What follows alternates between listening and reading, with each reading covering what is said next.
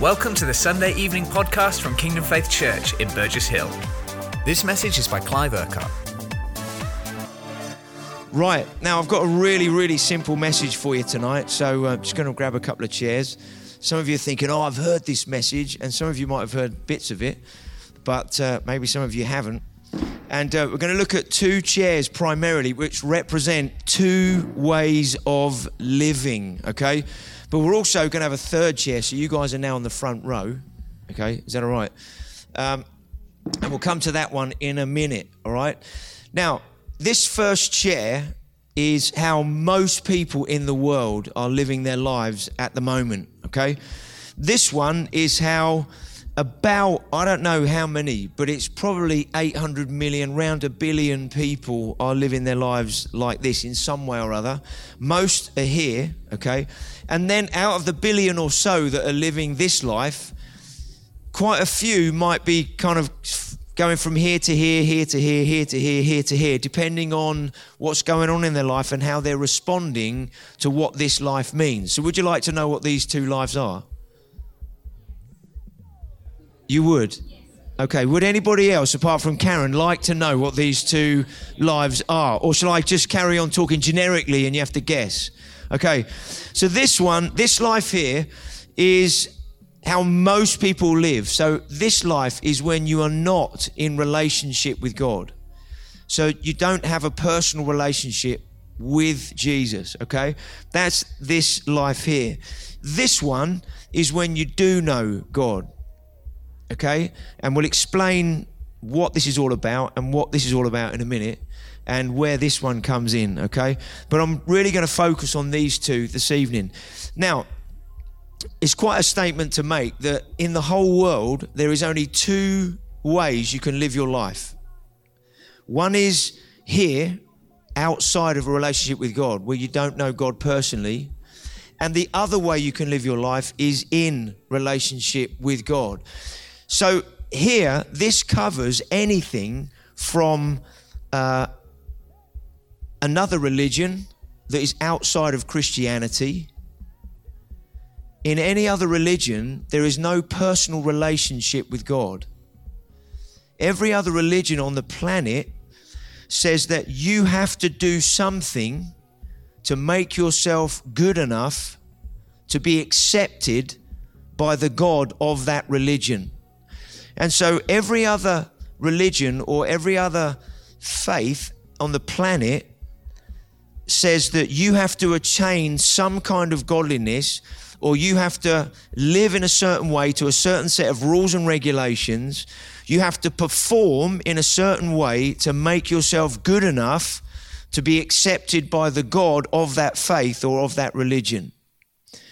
And we'll see the difference between other faiths and Christianity and what the Bible talks about in a few moments. Now, many people in, in, in the world, in life, don't believe in any form of God. They're living their lives saying, Well, I don't believe in anything outside of what I can see. So I'm living within the visible reality of life. And, and I'm choosing my own destiny. I'm choosing the way I want to live.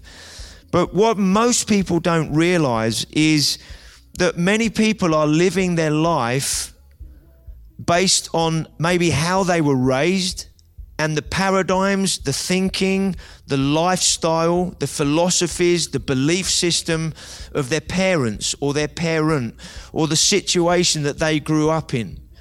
Many are influenced by the culture that we live in, the pressures of society, the where society says you must live like this, or to be acceptable, you have to attain the other.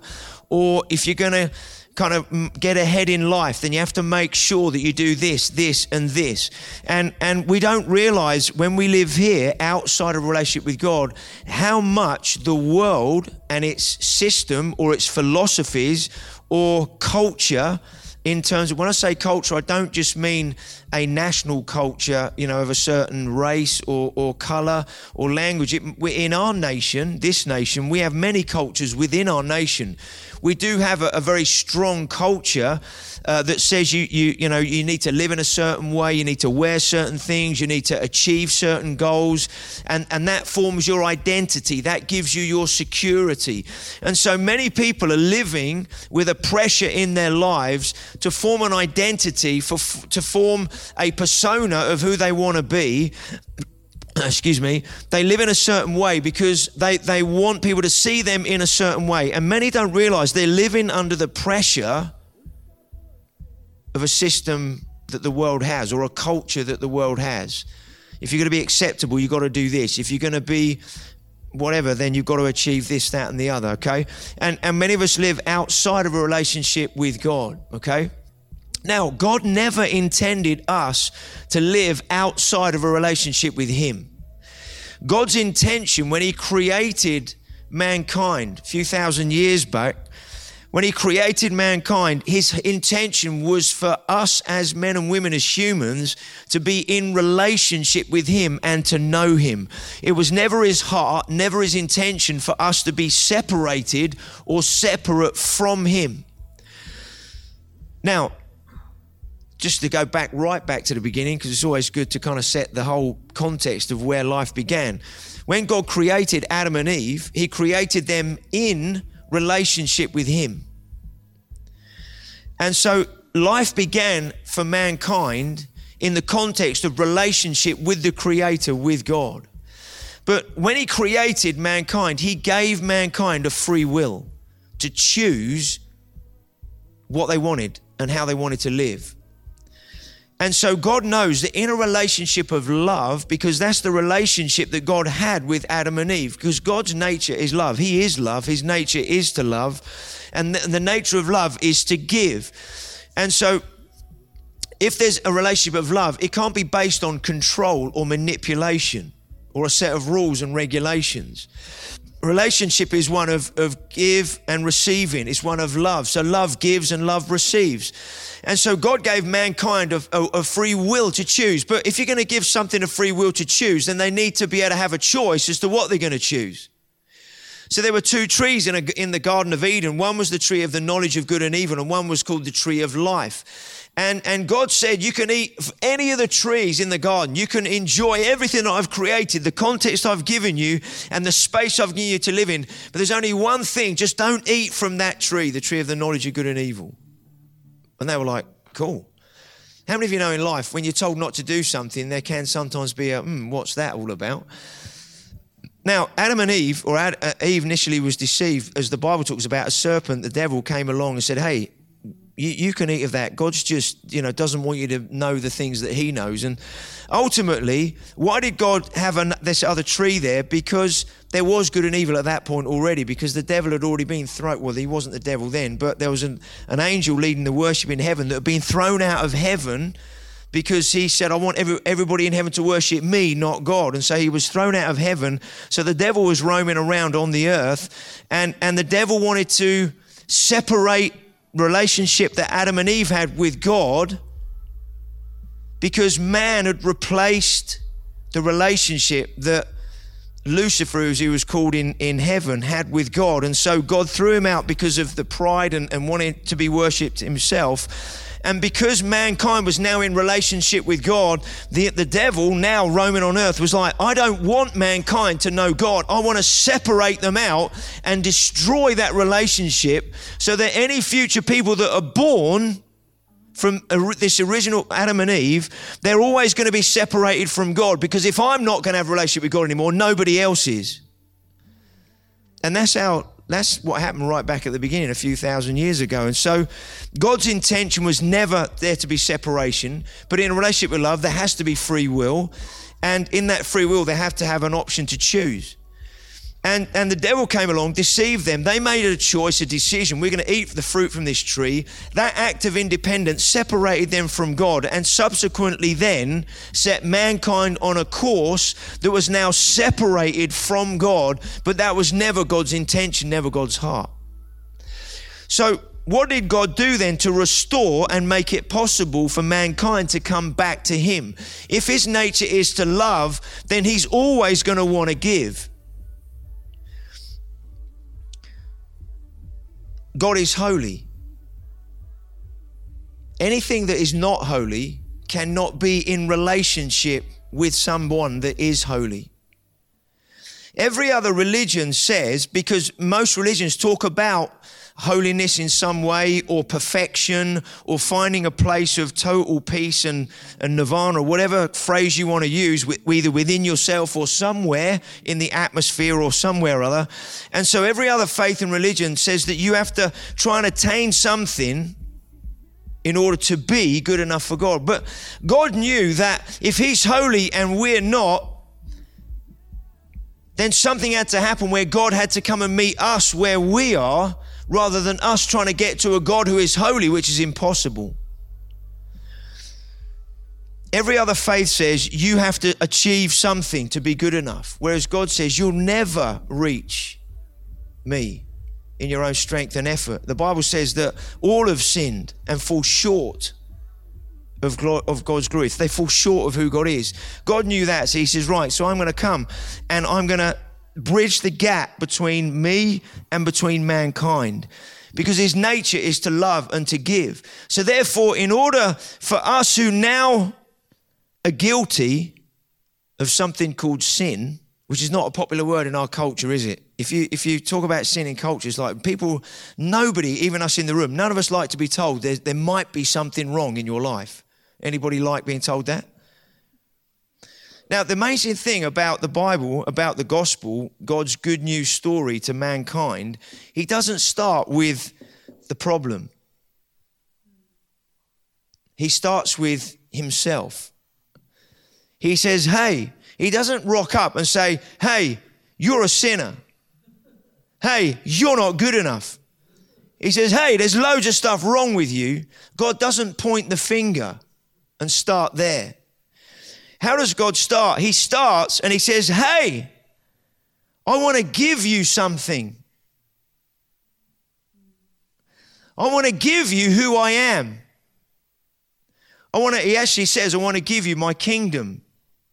Now, most people in the world is like, what on earth does that mean? You know, they might not understand that. But basically, what does God say to us? He says, I want to give you something. I want to give you who I am. I want you to come into relationship with me, but I want to give you myself. Now, most people don't hear that. I don't know, people in the room here, maybe you, you don't know Jesus tonight, but maybe you've never heard somebody say, I've never heard Christians say, God wants to give you Himself. Most of the time, i have met Christians that say, um, Oh, I'm right, you're wrong.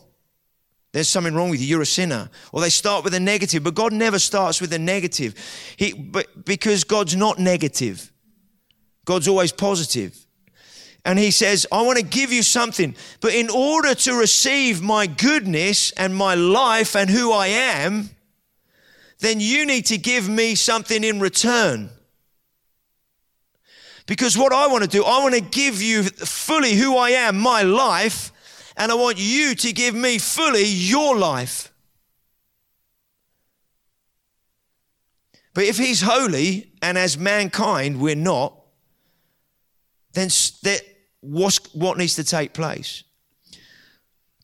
Everybody is born in the Bible, it says, with a sinful nature. Is this all right tonight? It's pretty ABC Christianity, okay? But that's where we want to start, right? We're getting a congregation going and we want to help people really find Jesus and find out who he is and what he's done for us, okay? So, everybody's born, it talks about in the Bible, with a sin nature. What does that mean? It means you naturally sin. What does that mean? You naturally act independently from God. So our lives are independent from God when we're first born, and we grow up like that. And, uh, and we grow up wanting to do our thing. This is my life, and I want to do with it whatever I want. Because that's what the sin nature does. It says, I am the center of my life, and I am the one who's going to live my life out. And, and that's, that's fine because God's given us free will to choose how we want to live the life that we have. But God's intention was never us to try and find our own way separated from Him. It was always to be in relationship with Him. So if we're born with a sin nature and we're born separated from God and we can't reach God in and of ourselves, how does God then reach us? And how does God change what's going on in us so that we can come into relationship with Him?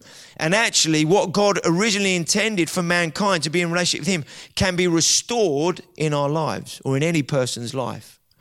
So He sent Jesus. Why did He send Jesus? Why did Jesus have to come? Well, when somebody's a sinner, or when somebody's outside relationship with God, when we are guilty, if we can put it that way, of sin, then in order to be forgiven, that sin and that guilt and that separation has to be dealt with in some way or other. And so, in order to be forgiven, in order to come into relationship with Jesus, someone had to take that guilt and that separation on themselves so that the way could be opened up for us as mankind to then come into relationship with God. And that's where Jesus comes in. And so Jesus came, as the Bible talks about, as a perfect sacrifice. Because if, if somebody's never sinned and then they're going to take somebody else's place who has sinned, who is guilty, that seems pretty unfair. But in order for there to be forgiveness, Somebody has to take the pain and the guilt and the, the sin that we have lived out in our lives upon themselves. And that's what Jesus did when he came and he hung on the cross. He said to the Father, God, the Father, he said, I'll take the sin, the pain, the punishment that, that we, you and I deserve as people. And I'll take that upon myself and I'll bridge the gap between mankind and God the Father. And I'll take all of that on myself and I'll become sin the Bible says. He became sin, he became guilty on our behalf. And when he did that, he actually took every sickness, every ailment, everything that can hinder us in our lives. He took all of that upon himself and he hung there on the cross in absolute agony. How many of you know that stuff that we go through in life can disfigure us on the inside? A lot of people grow up in a lot of pain, difficult circumstances, challenges, rejection, isolation, abuse, verbally, mentally, physically, sexually. There's a lot of stuff that goes on in life broken relationships, hurt, pain, grief. Some people feel like they're victims of what they've been through because I've never done, I, I, I never, it was, it's because of the environment I grew up in. I'm a victim of that environment. And then that scars people, that affects people. And, and then they start living in a certain way to try and deal with the pain and deal with what is going on. So they try and substitute the pain in some other way, whether they use drugs or whether they get into alcohol, whether they get into relationships, whether they get into gambling. It, they, they try and find a place of fulfillment or a place of easing easing the pain or a get out clause, even if it's just for an hour or two to get out of the pain that they're living in or, or whatever's going on in their life. And life disfigures people, bends people out of shape. One of the things, uh, we got two grandchildren and uh, we got married when we were 12 and uh, our, our, our, kids got you know, we got two grandchildren. It's funny we're grandparents you know and i'm called grandpa which makes me feel like 85 years old. And uh, we got these two and they're two little girls and um, when the first one was born they, they live over in the states and um, uh, jess their mum uh, she's american she's from there. And when nolan the first one was born she was only a month old. And Jess said, Oh, I'm taking her to the chiropractor. And we were like, She's only a month old. I mean, babies are like, you know, you can chuck them around and everything, and they sort of, they're like weebles wobbles. They bounce down, come back up. They're, they're like flexible friends, aren't they? They're like just babies. And she said, No, no, I'm taking her to the, to the uh, chiropractor because um, what the, the, the doctors said that um, because when, when a baby's born and the pressure and everything that they go through, and then when they're fed, they're lying one side eating one side, and then they lie the other side eating the other way. And because of the way their neck is and that, we don't realize, we just think because they're as supple as anything, because they're so little, they're okay. And she said, "Oh, you know, the last few few days she hasn't been sleeping very well, and a bit crotchety and everything." So she took her to the chiropractor, who then just did whatever chiropractors do um, with babies, and and then boom, she's sleeping fine, eating fine. Month later, takes to the chiropractor, same thing. And and what the chiropractor was saying is people don't realise a lot of the things, symptoms they have in their bodies as they get older backs are slightly out of alignment or they have pains in their neck or joint issue in their joints and lots of other stuff happens because when they were babies and, and the first couple of years of their lives when they're growing and, and taking shape they weren't taken to the chiropractor just to make sure everything is straight and in line so when you translate that, you know, and so Jess said, so I want my, my kids to grow up, you know, with, with healthy limbs and everything in place, that something's not quite out of place or they don't start getting pains in their back when they're teenagers or doing this, that, and the other, because stuff was out of alignment as we grew up, but we never realized.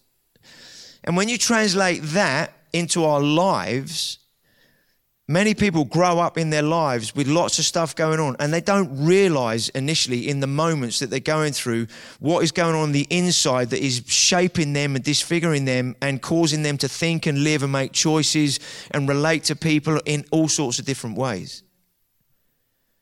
And many people make choices out of pain, shame, guilt, rejection, isolation, intimidation, fear.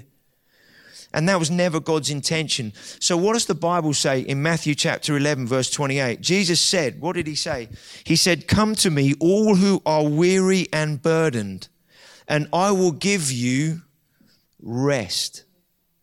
Now, the word rest in the Bible, the, the Hebrew word for rest is shalom. Now, in English, we have the word rest, four letter word. And when we say rest a lot of the time, we're like, I'm going to, I just need to rest for a minute. I just need to, you know, you're on a, I just need to sit down and just, oh, that's better. I just need to rest for a couple of minutes. Great, let's go again. Uh, I seem to be doing that more now than I used to when I was younger. But anyway, um, or other times, you say, I just need a rest. I just need to chill out. That's what we kind of think by rest. But the word shalom in, in, in the Bible is much, much stronger than just, I need to relax for a minute. The word shalom means to have total well being on the inside of you. It means to be totally at peace and at rest on the inside, mentally, emotionally, your well being. It means to have nothing missing in your life nothing lacking in your life, nothing that has been lost in your life. And then there's a phrase that, that is used to describe shalom, and that is how it was meant to be. So when Jesus said to these to who he was speaking to, and I want to give you rest, he wasn't just saying, I want to give you a brief moment of relief in the middle of what you're going through. What he was saying is, I want to take you out of all the stuff and I want to bring you into a place of total well being, of, of, mental health and wholeness, emotional health and wholeness in your whole being, in your soul.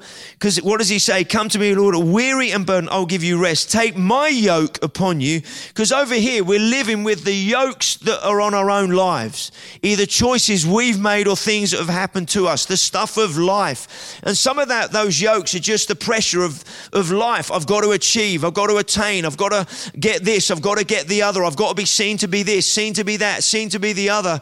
And there are yokes on our lives that are heavy that are weighing us down. Some of it is just jobs and life. Some of it is emotional. Some of it's mental. Some of it is the way we've been raised and things that have happened and choices we've made. And he says, Take my yoke upon you. Let me teach you because I'm humble and gentle at heart, and you will find rest for your souls. For my yoke is easy to bear, and the burden I give is light. I was, I was, I was listening to somebody recently who was speaking, and they gave this brilliant example of two oxen. I don't know if you've ever seen two oxen that are yoked together and they're pulling a plow, you know, and, and plowing a field. And it's interesting. What they said was, when you have a pair of oxen, you never have two oxen that are the same size. You always have one that is the older, stronger, more mature, and, and knows what they're doing and then you have a younger, smaller ox who is yoked to the stronger, mature, experienced ox. And the younger one doesn't have to take the weight and the strain of what they're pulling because the older, bigger one is taking that, and the younger one is actually learning from the older one as he's yoked with him, and they're pulling the plow, and the younger one is, is brought into this relationship but not having to take the burden of what is being pulled. The older one is, is pulling the burden and the weight, and the younger one is yoked him.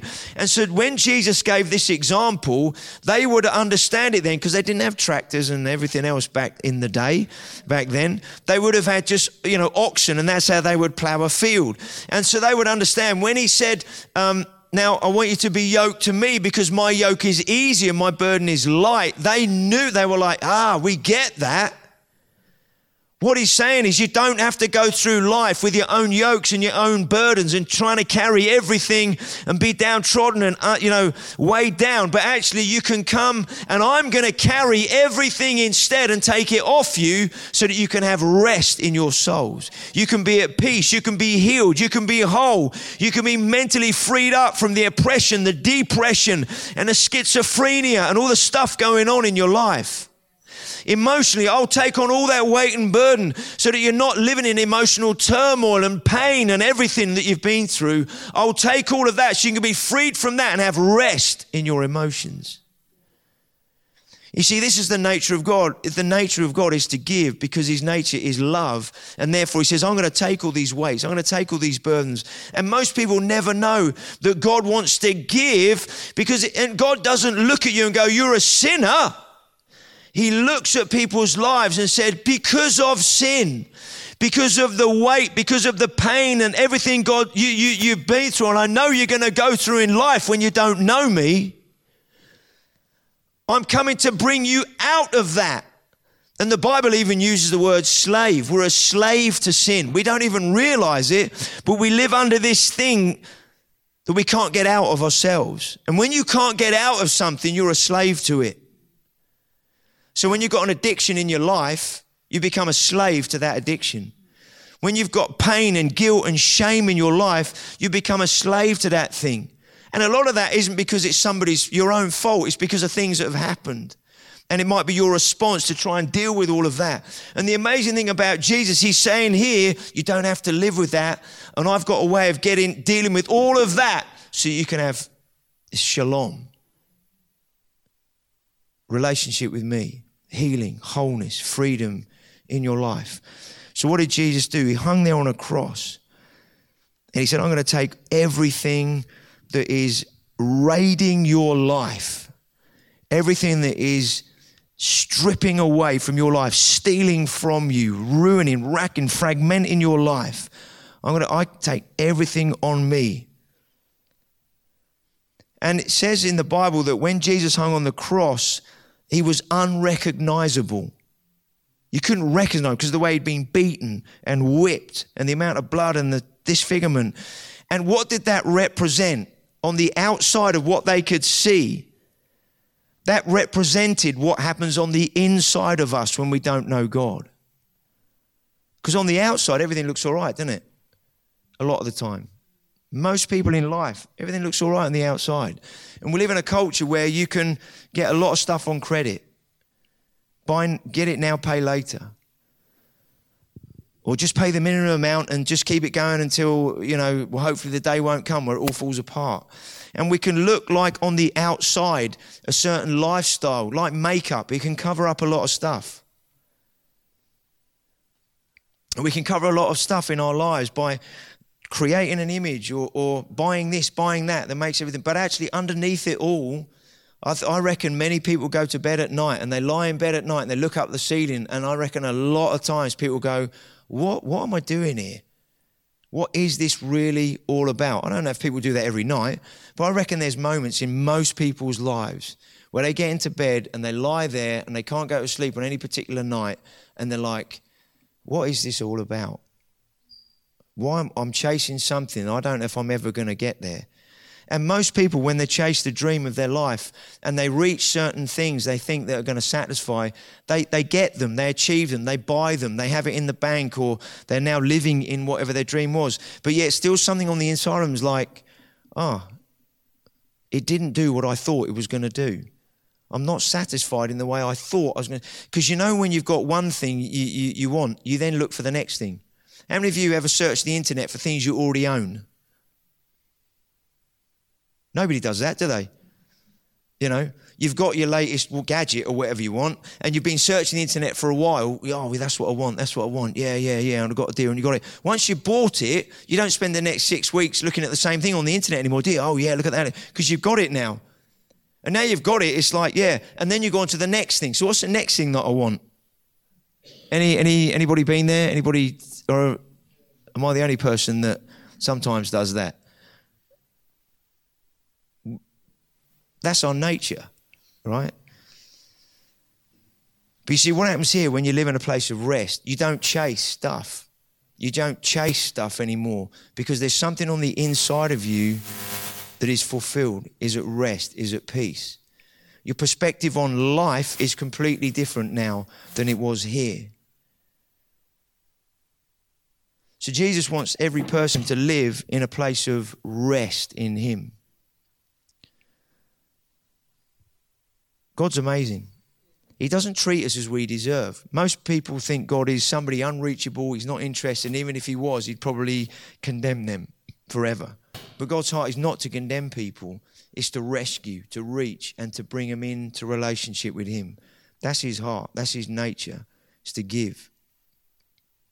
But then when we're here, God wants us to live in a place of rest, doesn't he? Place of peace, place of trust, because this is trust here when we when we live here, we're depending on ourselves in our own lives. We're outside of God, we don't know Him, and we're saying, I can handle everything in life. And to, to move from here to there, you have to surrender everything. That's a that's massive in our culture. And and people that want to what does it mean to know God? The first step is to recognize firstly you need God.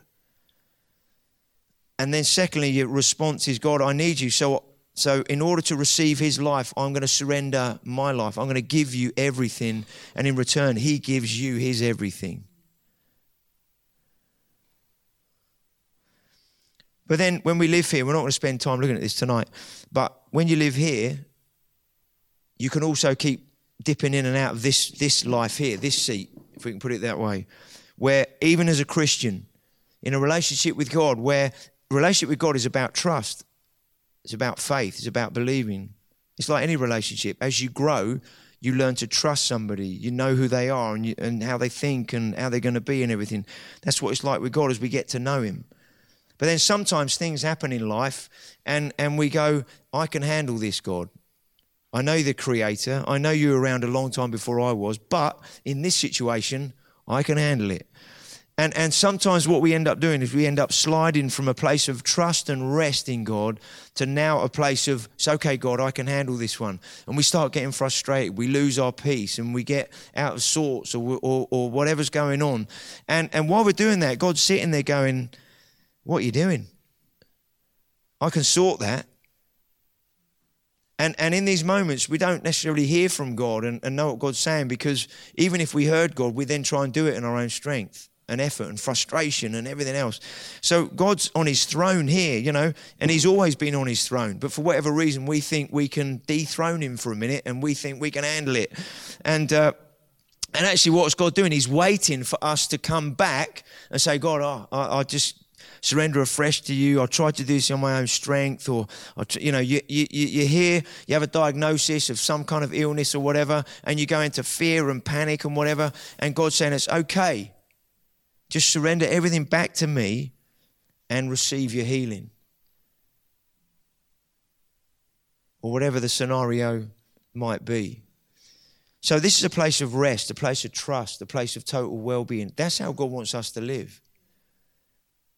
It's a moment by moment relationship. So, when we talk about this, this is not your quiet, this is not when you spend time with Jesus on your own.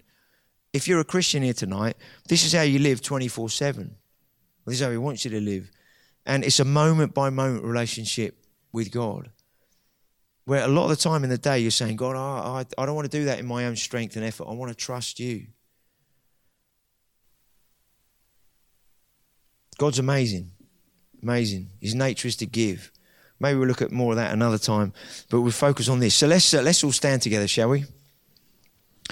And we're just going to take a moment just to, to pray. Many of you in the room, you probably already have responded to God like this, and you're saying, Well, you know, it's great, but I don't live there anymore. Okay? I, am I'm, I'm wanting to live here all the time. Sometimes, yeah, I do a bit of this over here in my own strength. But maybe there are some people here tonight, and and you you kind of hearing what we're talking about, and you're thinking, wow, I'm I'm there in that chair. In terms of talking about my life, and God loves you. His nature is to give, and He wants to give you Himself. He wants to give you His life. And if you don't know Him this evening, you can actually, if you look at this chair now, what does this mean? You can actually turn to Him. Because God is already looking at you. Not judging you and saying, You're a sinner, you're bad, you're not good enough, look at the state of you. God's looking at you with compassion, with love, and He's reaching out to you saying, Hey, I want to forgive you. I want to heal you. I want to restore you. I want you, I want to bring you into a place of rest and relationship with me so that we're one together. Now, that might be what on earth does that mean? And we can help you with that uh, when, as you respond to Him. But He's already looking at you. And as you turn towards Him, He is ready. And as you uh, effectively, what you're doing when you talk to God, when you pray, saying, Jesus, I want to give my life to you. I want to surrender to you. I want to give you all the stuff in my life that's causing me pain, rejection, isolation, whatever it might be for you in your life the things I've done that in the Bible are called sin, that I've done independently from you. I've done my own thing. I've just been whoever I've wanted to be. Jesus, I want to come to you and I want to ask you to forgive me for doing my own thing. But as well, I want to give you the pain. There's stuff that's happened in my life that I don't, I can't, it's not my fault. It's stuff that's just happened to me and I feel like a victim. God, I, I want to give you all of that. And if, if you can heal me, if you can do whatever you need to do, then I, I want that. I don't understand how it works, but this bloke at the front is saying some things that if that is for real, if that really is for real, some of it sounds too good to be true, but if it's really for real, then I want that. I want to know you. So let's just take a, a, moment. If you if you don't know Jesus and you, you recognize that's where I am in my life at the moment, I don't know him, I'm separated from him. And you're saying, I want to respond to God tonight. I want to take a first step. Just in your heart and your mind right now, just in yourself, just acknowledge that God, I I I need you. You might not understand everything we've been talking about. But on the inside, you do know at this moment, wow, I, I, I, I need God. I want to know Him. I don't get it all, but I want to start a relationship. I want to take a first step. And you can do that tonight. Just simply, first of all, recognize your need of Him. And then simply, it's called praying, talking to God. Just simply in your own words, you can say, God, I'm here. I need to be forgiven. I need to be healed. I need stuff to happen on the inside of me. And God, I give you me. I give you all the stuff right now.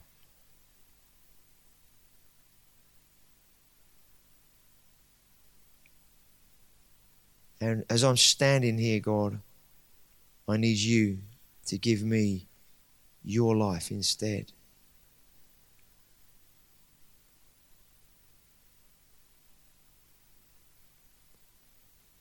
I need to be forgiven for all the stuff I've done wrong.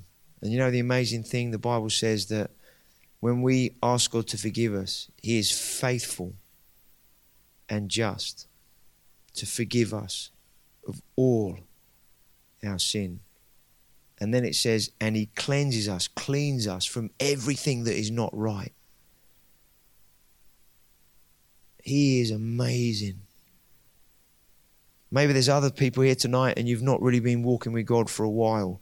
And you're like, man, I need to come back. I need to realign my life with God. I know I've gone and sort of gone off and done my own thing and kind of gone my own merry way for a while. And I need to, man, I need to come back to God. Jesus, I don't want to throw back in your face what you've done for me and what I know you've done. Actually, I want to come back to you. And, and you know what you need to do. You know how to pray and you can just simply respond to the Lord. Maybe others of us in the room, we're in this other chair here. We didn't really spend much time on it, but where you recognise, wow, I've, I've, I, I, God, there's a situation in my life. I, I, I'm trying to do it on my own strength. I'm a bit frustrated. I'm a bit annoyed. I haven't got a lot of, I feel, you know, whatever, out of sorts with you. I'm not at peace. There's some stuff that's going on. Just simply surrender that back to Him now. Say, Father, I don't want to try and do this in my own strength. I just surrender afresh to you, come back to you in that area of my life. I want it to be under your lordship. Would you lead and guide me in this situation? I want to know your voice. I want to hear from you. I want to be led by you. So thank you, Jesus, just for that peace that I lost. Some of you just need to come back into a place of rest and peace that you know in certain ways you've lost for whatever reasons, but just come back right now some of you, there might be healing issues, and you just say, God, I, I need to give you back this thing because I've started to worry. I've started to become fearful of something, and I don't want to live in that. And so I, I, I just bring that fear to you. I you to forgive me for trusting myself and not you. And I come back to you, Father. I thank you for your peace. I thank you for your wholeness right now. I thank you for your healing grace right now. Thank you, Jesus. Father, I just thank you for what you're doing tonight. And that, Father, what we would take away from tonight is that there is no condemnation from you. That when we know you, when we have a relationship, the Bible says there is no condemnation in Christ.